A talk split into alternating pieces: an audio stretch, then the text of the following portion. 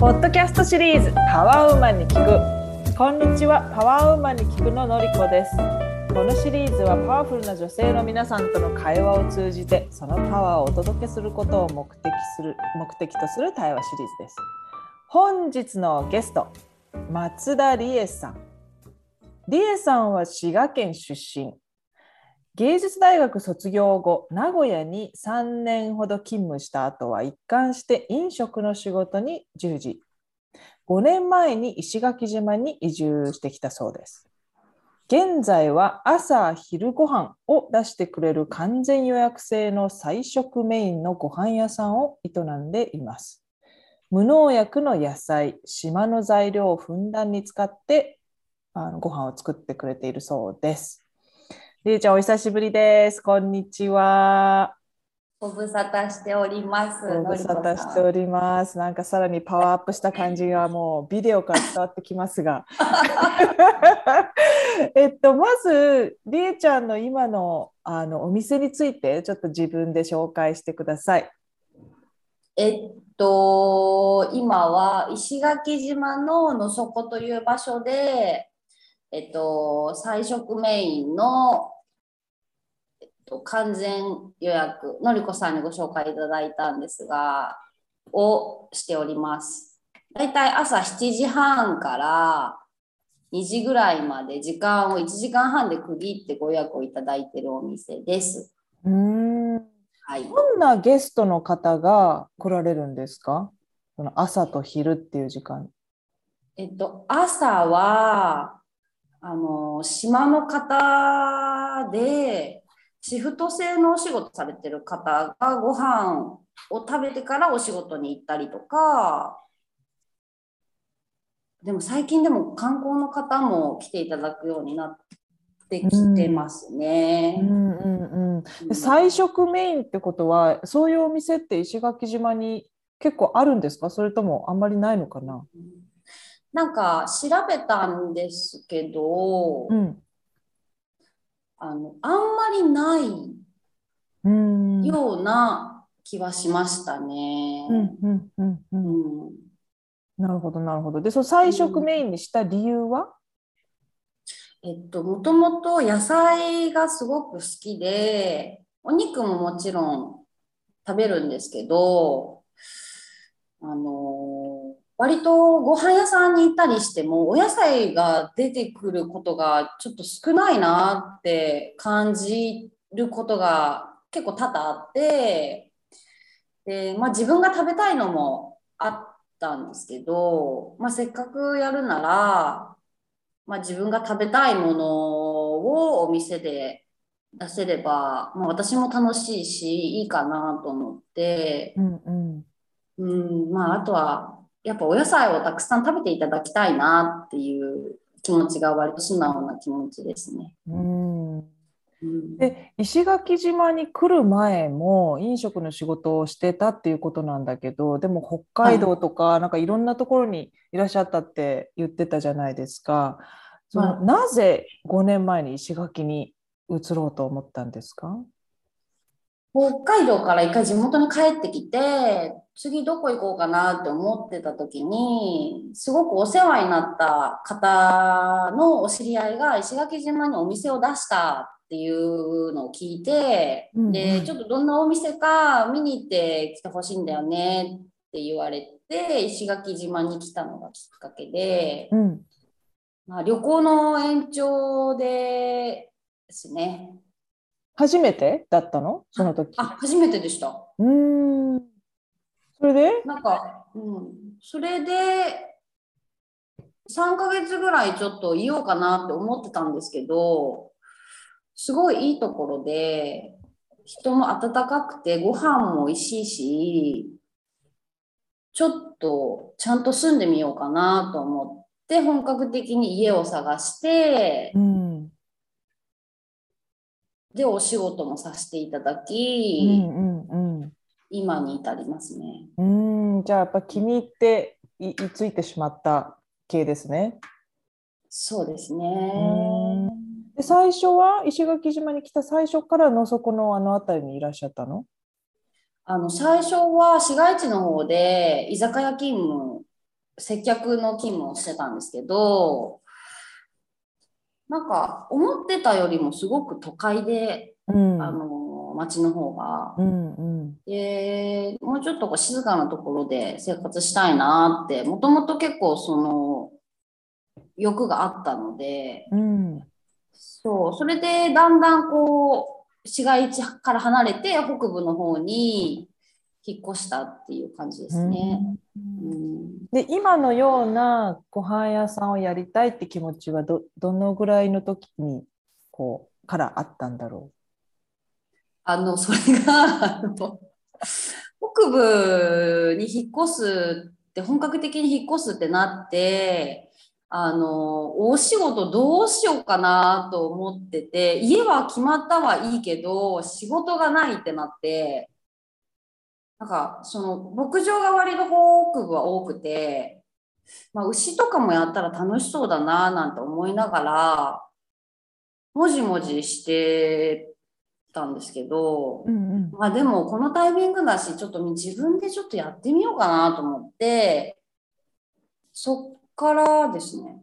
うん。うんだからそそんななんかいつからとかっていうよりはもう流れでうんうん。もうやるしかないっていう状況になっちゃってそれいついつから始めたの？正式に。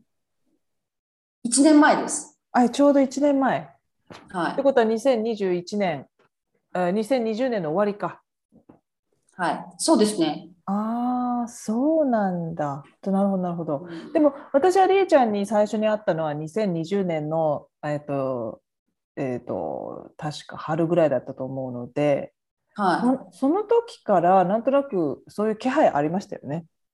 そうですね。なんか何やろうかなみたいな、なんかどうやって生きてこっかなっていう、なんかちょうどめちゃめちゃ多分こう脳みそが忙しい時にのりこさんにお会いしてて、なんかあれもやりたい、これもやりたいとか、うんうん。どうやったら北部で生きていけるかなっていうのをすごい考えてた時でしたね。うんうんうん。うんで、お料理が大好きなりえちゃんっていう印象があるんですけど、お料理をが好きな、なんで好きなんだと思そうですね。なんか、あのなんで好きとかあんまちょっと考えたことなかったんですけど、ううんうん。こうやってこう、目の前でお客さんが、これは何だろうねとか、これはどうやって作ってるのかねとか、美味しいねなんて、あの、言っていただくことが今はすごく幸せで、ちょっと答えになってないかもしれないんですけど、うんうんうん。うんその、パワー、パワーをこう、やっぱり入れて作ってる、まあ愛情もすごく、あの、時間もかけて作らさせてもらってるので、なんか、それが届いてるって思えるところですかね。うん、うん、なるほどね。ちなるほど。ちょっとなってるなってるなってる。うんうん。なんかだから作ることよりもその自分の作ったお料理を誰かと一緒に食べるっていうかその誰その誰かと一緒に共有するってそっちの方に気持ちがいってる感じだね。あそうですね。どっちかっていうと、そうかもしれないですね。うんうんうんうんなんか、そういう一つのアイテムとしてお料理があるっていうだけで、うんお料理じゃなくても多分いいんだと思います、私は。そういうこう、なんかこう、その人たちのエネルギーになってるんだなっていうのを感じれたら、うんお料理じゃなくてもいいのかな。うんでそのえーねりえちゃんさっきも言ってたけどあんまり商売っ気のない ご飯屋さんというかあの石垣島そういうお店結構多いなと思うんですけどそんなに手をかけて、そう無農薬の菜食のご飯をね10種類って言ったっけ、えーとのねセットを出されるそんなのあの日本のもうちょっと関東地域で食べようと思ったらおそらくりえちゃんの出してるお値段の倍以上すると思うんだけど。こうあえあえてそのまあなんていうのかな値段にこだわらないっていうかあえてそういう価格単位にしてるっていうなんかこうきあります？理由とか自分の気えっ持ち。と、石垣島でご飯を食べる、お昼とかを食べるってなってくると、あの、もちろん、八重山そばとか、あのお蕎麦とかになってくると価格帯がやっぱりワンコインでいただけたりとか、うんそれにお刺身と、あの、小鉢が2個とかついてて、やっぱり600円とか700円とか、価格帯がこう割とお値段がすごく良心的なとこが多いんですようね。んうんで、やっぱり島の方にもたくさん来てほしいし、あの、価格帯にはかなり、まあ、げまあ、限界というか、まあ、これが妥当なんじゃないかなっていう、私の中では、1300円で今いただいてて、うん。うーん、そうですね。だ、うん。これ以上になってくると、うん。別にここじゃなくてもいいかなっていううんうん。感じにななってしまうんだ。うんじゃないかなと思いますね。ごめんね、犬がね、あのうるさかったので、バンって言ってましたね。そう、ワンって言って。え、そういえば、りえちゃんも犬飼ってるよね。あ、はい。最近、可愛らしいワンちゃん。ど、どこで拾ったの？あの集落でうん。あの生まれた子をお家にお迎えしました。おお。あのそこの集落で？あ、はい、そうです。は。い。なんて名前なんですか？あのボリジと申します。ボリジ。はい。なんでボリジなの？あのお花の名前なんですけど、あ、そうなんだ。そうなんですよ。あの、割とメランコリーとか、あの、こう、人間ってこう、疲れちゃったりすると、うんこう、やっぱり気持ちが沈んじゃったりとかしたりするんですけど、そういうものを、こう、緩和してくれる作用があって、うんうんうん。まあ、抗うつ作用、その抗うつ、そのうつとかでグンってなってる気持ちをちょっとこう、解放してくれたりとかっていう作用があって、うんうん。で、あの食用でエディブルでお花が食べたりできるんですよね。そう。なので、あの、人を元気にしてくれる優しい子になるようにと思ってつけました。えー、で、そういう優しいワンちゃんなの？優しい性格なの？そうですね。あ、そう、いいね。うんうちの子優しくない。ない。うちの子性格悪いけど、まあしょうがない。すごくなんか素直な子にななってくれてるような気がします。ああ、それはいい。なんかすごい穏やかな顔してるもんね、ワンちゃんね。そうですね。すごい穏や、うん、すごい穏やかですね。えー、で、そのむお家に迎えたなんか理由はあるんですか？犬欲しかったんですか？あのー割と人気がないところに私が一人で住んでるので、ちょっとこう、あの、一人よりは、まあ誰かいた方がいいかなと思って、あの、お迎えしました。あ、そうなんだ。そんはない人気のないところに住んでるの？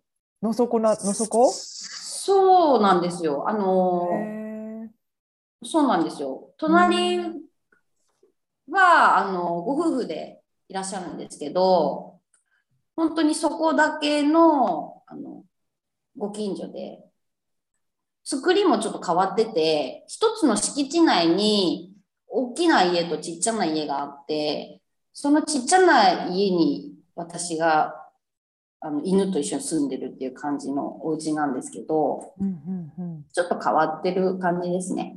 うんうんで、りえちゃんにとってのターニングポイントって人生において、うんいつでした？32歳の、うん。あの割と長く働いたカフェを辞めてからが割とターニングポイントでしたね。ほう。うんそれはなぜ？何か起きたの？あ、なんかそこから海外に行ったんですけど、なんか割とその3ヶ月で、こう自分の、まあ、人生の方向性というか、なんかそんなに大層なことではないんですが、その方向性が割と決まって、あの、今、まあ、それに向けてこう、生きてるんですけど、そうですね。カンボジアが一番でかかったですね。カンボジアにい行っていろんなことが決まったんですけど、うんうん。うん、そこがターニングポイントでしたね。何が決まったの？カンボジアで。例えば。あのーカンボジアで私はあのご飯を作ることになるんですけど、うんなあのご飯を作るのをしたいんですよね。うん。あうんの最終的には。で、それに向けて、じゃあ日本で何ができるかなっていうところで、今、まあ、お店を始めたんですけど、うん、その恵まれない、そのご飯を食べれない環境にある子たちが、私が想像してた以上にあのいていたんですよね。うん。あもちろん日本にもそういう過酷な環境で生活してる子どもたちとかたくさんいると思うんですけど、うんうん。うん、なんか多分私はここに戻ってくるんだろうなっていうのをうんすごくこうあの強く思いましたね。うん。うん、そうなんだ。うん、なるほどそねの。ためにやってる感じですね今。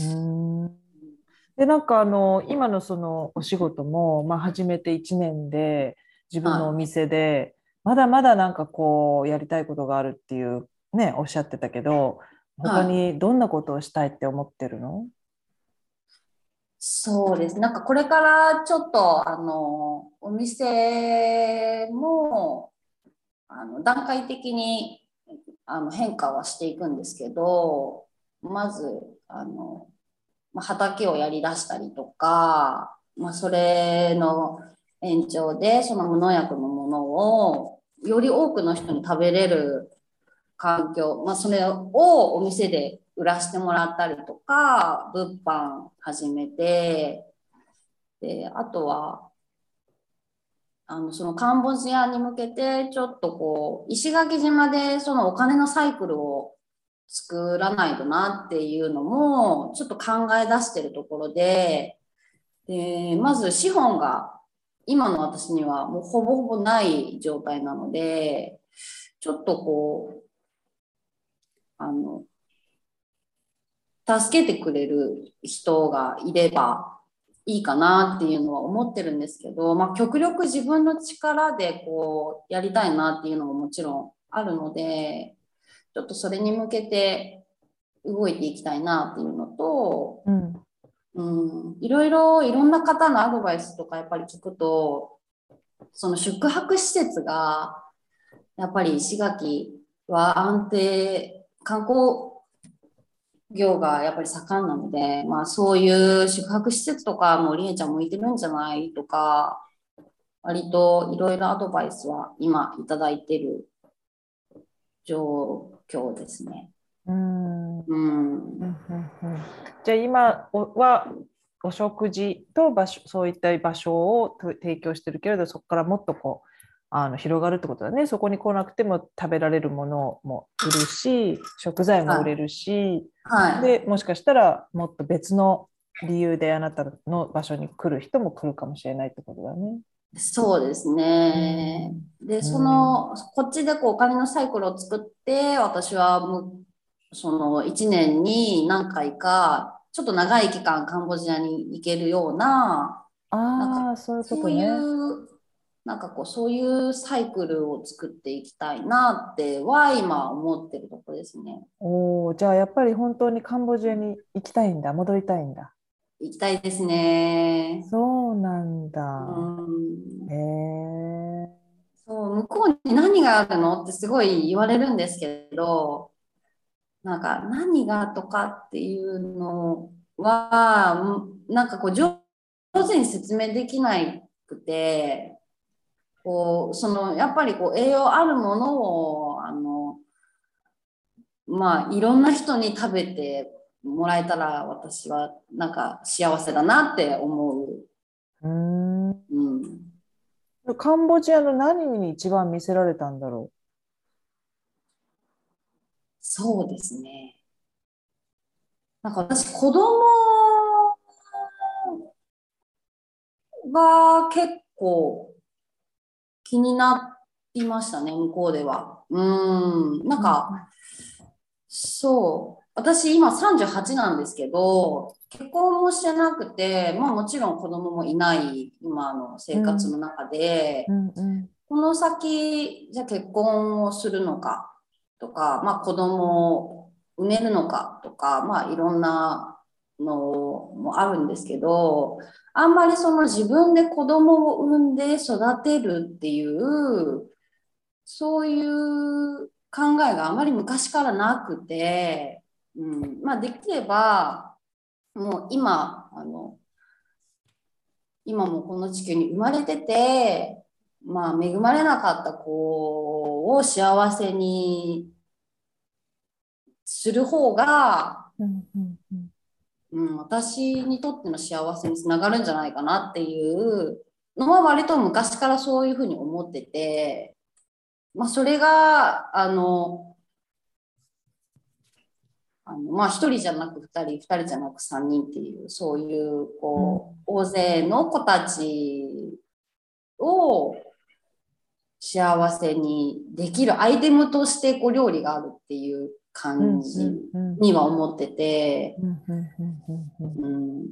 なるほどね。そう、うん、やっぱ子供が割と気になりましたね、カンボジアは。うん、うん、でもそんなじゃあ大きな夢があるんだったらその要するにその自分がいなくてもそこで資金繰りができてで自分が別の場所で自分のやりたいことを続けてうん。っていうそんな大きな夢があるのは素晴らしいと思うしでもそうそんなもう具体的な夢があるんだったらうん。早く黒字でしないとりえちゃん。そうなんですよ。言っちゃった。そうなんですよ。ねで、うん。あの、今もう完全赤でやってるので、うん。でそれを黒字にするために、ちょっとこう4月、まあ、春ぐらいから、ちょっとこう、まあ、改革じゃないですけど、うん。ちょっとこう、もう一度こう思い、ちょっととどまって、うんこの先のことも、もうちょっとこう真面目に考えて、ちょっとね、これがやりたいみたいな、なんかちょっとあの、割と5歳児みたいなこと言っちゃってるから、あれもやりたい、これもやりたいみたいな感じになっちゃってるから、もうちょっとこう整理をして、こう、やれやれていけたらなとは思ってるんですよね。いやーでもすごいと思うな。なんかこう、そこまでこう自信を持って冷静に、うん、赤字でやってるんですけど、こういうプランがありますって そこまで言う社長さんあんまり会ったことないな。すごい、うん、すごいすごい羨ましい。うん、うんそのそのなんつうかどっしり感というか。うんでそのパワーはどっから来てんだろう？りえちゃんなんかこうルーチンとかあります、毎日やってることとか。ルーティーンか。うーん。まあ、朝はとりあえずめちゃめちゃ早いんですよね、私。うんあの、あのー、5時半とか6時とかにはもう完全起床して、うんで、そこからまあ犬のご飯をあげ、お散歩に行って仕込みをしてっていう感じなんですけど、うんうんうんでも絶対やることか。でも掃除機はかけますね、朝。朝掃除機かけるの？はいうんううんん。それやると、割となんかこう、ピン、こう背筋がピンとするっていうか、よっしゃ、もう今日もやるで、みたいな、うんうんうんうん頑張ろうか、みたいな、そういう感じはしますね。うん。うん。だって朝ごはんそうだよね。7時から始まるんだもんね。そうですね。早いお客様のご予約だと、うん。7時半からなんで、うん。その時はさすがにちょっと掃除機はできないんですけど、うんうんうん。うんうんで朝でも5時半に起きてじゃあ犬の散歩して仕込み始めて、まあ、仕事を始めて。ではい。なんかこうなんか最近は海に行ってないってちらっとさっき言ってたけどなんかはいこう自分が必ず行くところとかってあります？じゃあ山には頻繁に行ってるの？山を見に行くとか。そうですね。やっぱあの犬の散歩うんの時に山側と海側とあって、じゃあ今日はこっち行くかなんてちょっと気分で変えたりとかうん、ちょっと車でちょっと遠いとこの海の浜辺でお散歩したりとか、うんそういうことしかやってないですね。うんいやうんでも幸せだよね。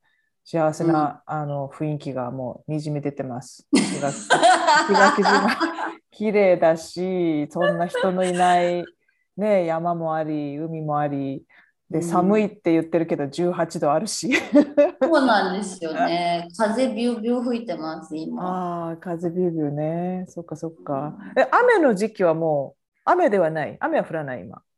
えっと、雨季っていうふうには言われてるんですけど、あんまりでも降らないですね。うんなんかパラーみたいなのが何回も来たりとかはあるんですけど。うんうんなるほどね。なるほどね。うんで、えっと、そんな元気なりえちゃんでもへこんでしまうことってありますか、へこむことあります。おうーんどんなことでへこむの？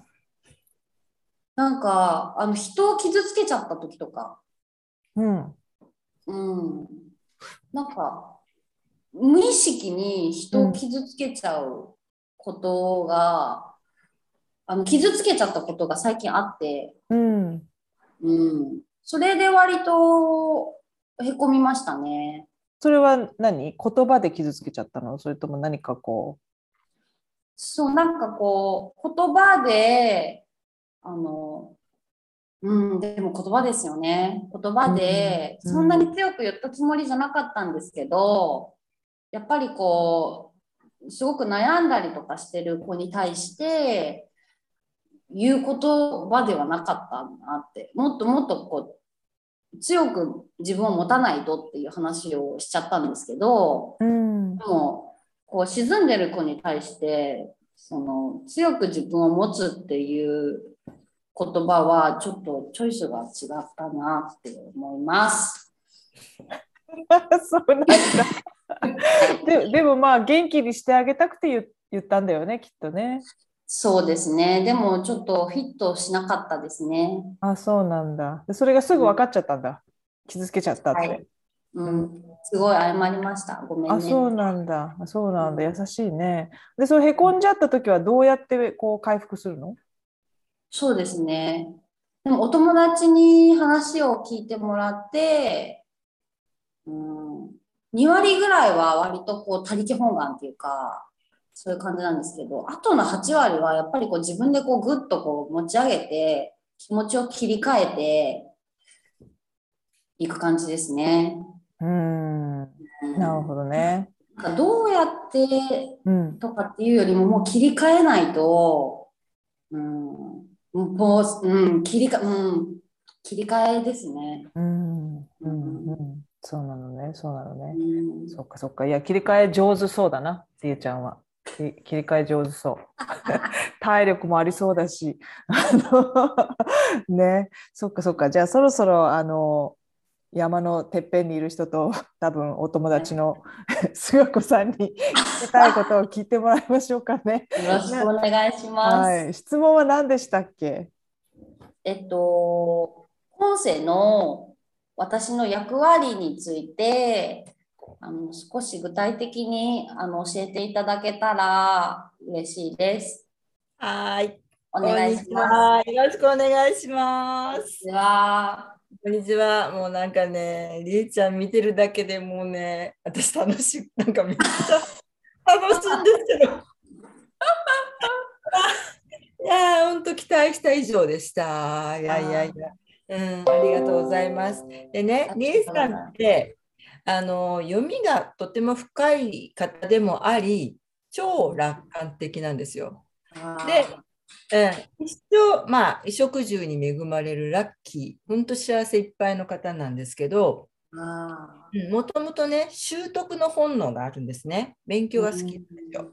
でそれもこ伝統とか古典的な要素がすごく強くって、ーでそこに自由な発想とかをもう盛り込んでですね、えー臨機応変な知恵を発揮して、その時々に応用できる知恵にこう作り変えて、生きながらうん。言うから言う、無からじゃなくて、言う、あるところからあるところ、違うものに想像していく方なんですよね。で、あの本当遊びとかね、楽しいことが大好きで、えー改革、えー想像するね、クリエイティブ、うん。うん。放浪するね、冒険といったうん。体験を通しての学びから新しい世界を作り出して、であまりにもね多くの側面何でもできちゃうからあのこれだと思えるものを入り口にして深めるといういいと思うんですけどね。もう今されてらっしゃるんですけどねもうすでにね。でそもそもその触診っていうね本当ラッキーな星が3つもあってこれって、えーまあ舌が超えてるわけなんですよ。味覚がすごく発達している。で、これは全般的に衣食住に関わる仕事が適職なんですけれども、で、えーさらに医学に関することとか、うん。健康ですね、あと動植物とか自然に関する世界、うん。で自然環境、あと、まあ、もともとはこの星は、あのーまあ、アーティストとかクリエイターさんとか芸能とか映画とかね、エンターテインメント的なものの、えー触診は星でもあるんですけれども、あのー海外のコーディネーターとかもすごく合ってらっしゃるんですね。で、そもそもそのベースは勉強の方だから、何か勉強しながらもワクワクする、自分が楽しいと思えることでもあるし、何でもこうやることに対してね、面白みを発見する天才なんですよ。何をやって、うん。何をやっても面白さが分かるっていうか、うん。見出す。そういうのが得意な方なんですね。うん。でそういうことを伝える役割でもあるし、そののびのびとしたね、理恵さん自身の存在、その生き方、言動がね、えー多くの人の喜びとなって、人そのその人の喜びをまた引き出すこともできるわけなんですよ。へ生きてないあなたの楽しみ方とか喜びとはとあなたにとっての喜びとはとか、そういうのを気づかせてあげるっていうのもあって、でもやっぱりおベースは先生っていうかね、の星がそ実は強くって、導く方なんですよ。で、これって母の星なんですけれども、で慈愛がすごく深いわけなんですね。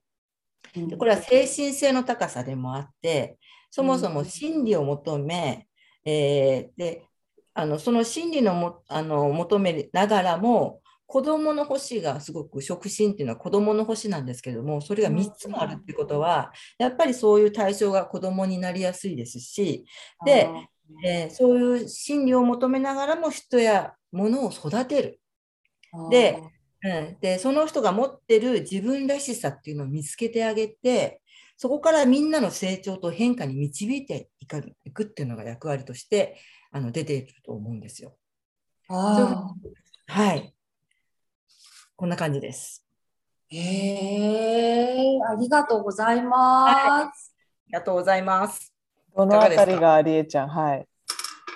響きました。なんか、あのーその動植物とか自然の中で、こう、生きてる、まあ、生かされてるって割と、まあ、いつも思う、思ってるんですけど、なんか、あ、そうなんだなってい。や、やっぱそうだったんだっていう。すごいしあ、それがすごい幸せで、ね、なおかつその幸せな私の姿を見てあの誰かが喜んでくれるってあの言っていただいたのであの、まあ、このままでいいんだなっていううんうん、そうそうそうそうの感じの解釈で大丈夫でしょうか？そう、このまんまでいいんですよ。その はいいるだけでみんなが幸せな気持ちになっちゃうんですよ。ありがたいですね。本当に。うん。うんだからその生き生き方とかあの姿あのまあ、頑張ってらっしゃるところもあるけどそこが影響をすでに与えてるってことなんですよねみんなに。うんうんそうだと思う。絶対そうだありがと思う。とうございます。うんやっぱりりえちゃんのようにそのなんていうかな美味しいものを心から愛してそれを心からみんなに提供したいっていうその気持ちがあってで欲がないっていうのはやっぱりちょっとこうなんていうかな人間の領域を超えてるっていうか あのなんて言えばいいの？そうみんなそうななりたくてもなれないと思うんだよね。うん、あで安心してください。39から58までお金入ってきます。あそのそれ以降もね大丈夫ですけどやっとやっと来ましたやっと来ました。やってきましたか。はいはいご安心あれ。ほらだってもう来年の話じゃんそしたら違う？はい。来年ぴったりじゃんぴまさにったり。まさに。うんなので、やっぱりあの、4月からはたくさんの方に美味しいものを届けれるように、あの、なれるように頑張ります。うんあとあれだよねその菜食を広めるっていう菜食を知ってもらうっていうのはすごく私も共感したいところであのすごいきれい事に聞こえるかもしれないけどお肉を食べることを減らすっていうのは環境に優しいんだよね。うん。私たちの自然を守るためにも、やっぱり肉ばっかり食べてたらもう地球は滅びてしまうんだよね。うん。だからそういうふうに考えるとやっぱりその美味しさ菜食が実は美味しくて実はすごい手間がかかってでそして体に良くてっていうのはやっぱり本当にみんなに知ってほしいよね。なんか日本はこ少ないと思う菜食のおう、店。そうですね。すごく少ないですよね。うんうん。すでにみんなにパワーを分け与えてるりえちゃんなんだけど、一応みんなに聞くことなので、この場でどんなパワーを聞いてる人に送りたいですか、地球に優しく自分と仲良く生活をちょっと心がけていただくと笑顔が増えるんではないでしょうか？以上ではい、その通り。す。なんかありがとうございました。なんかあの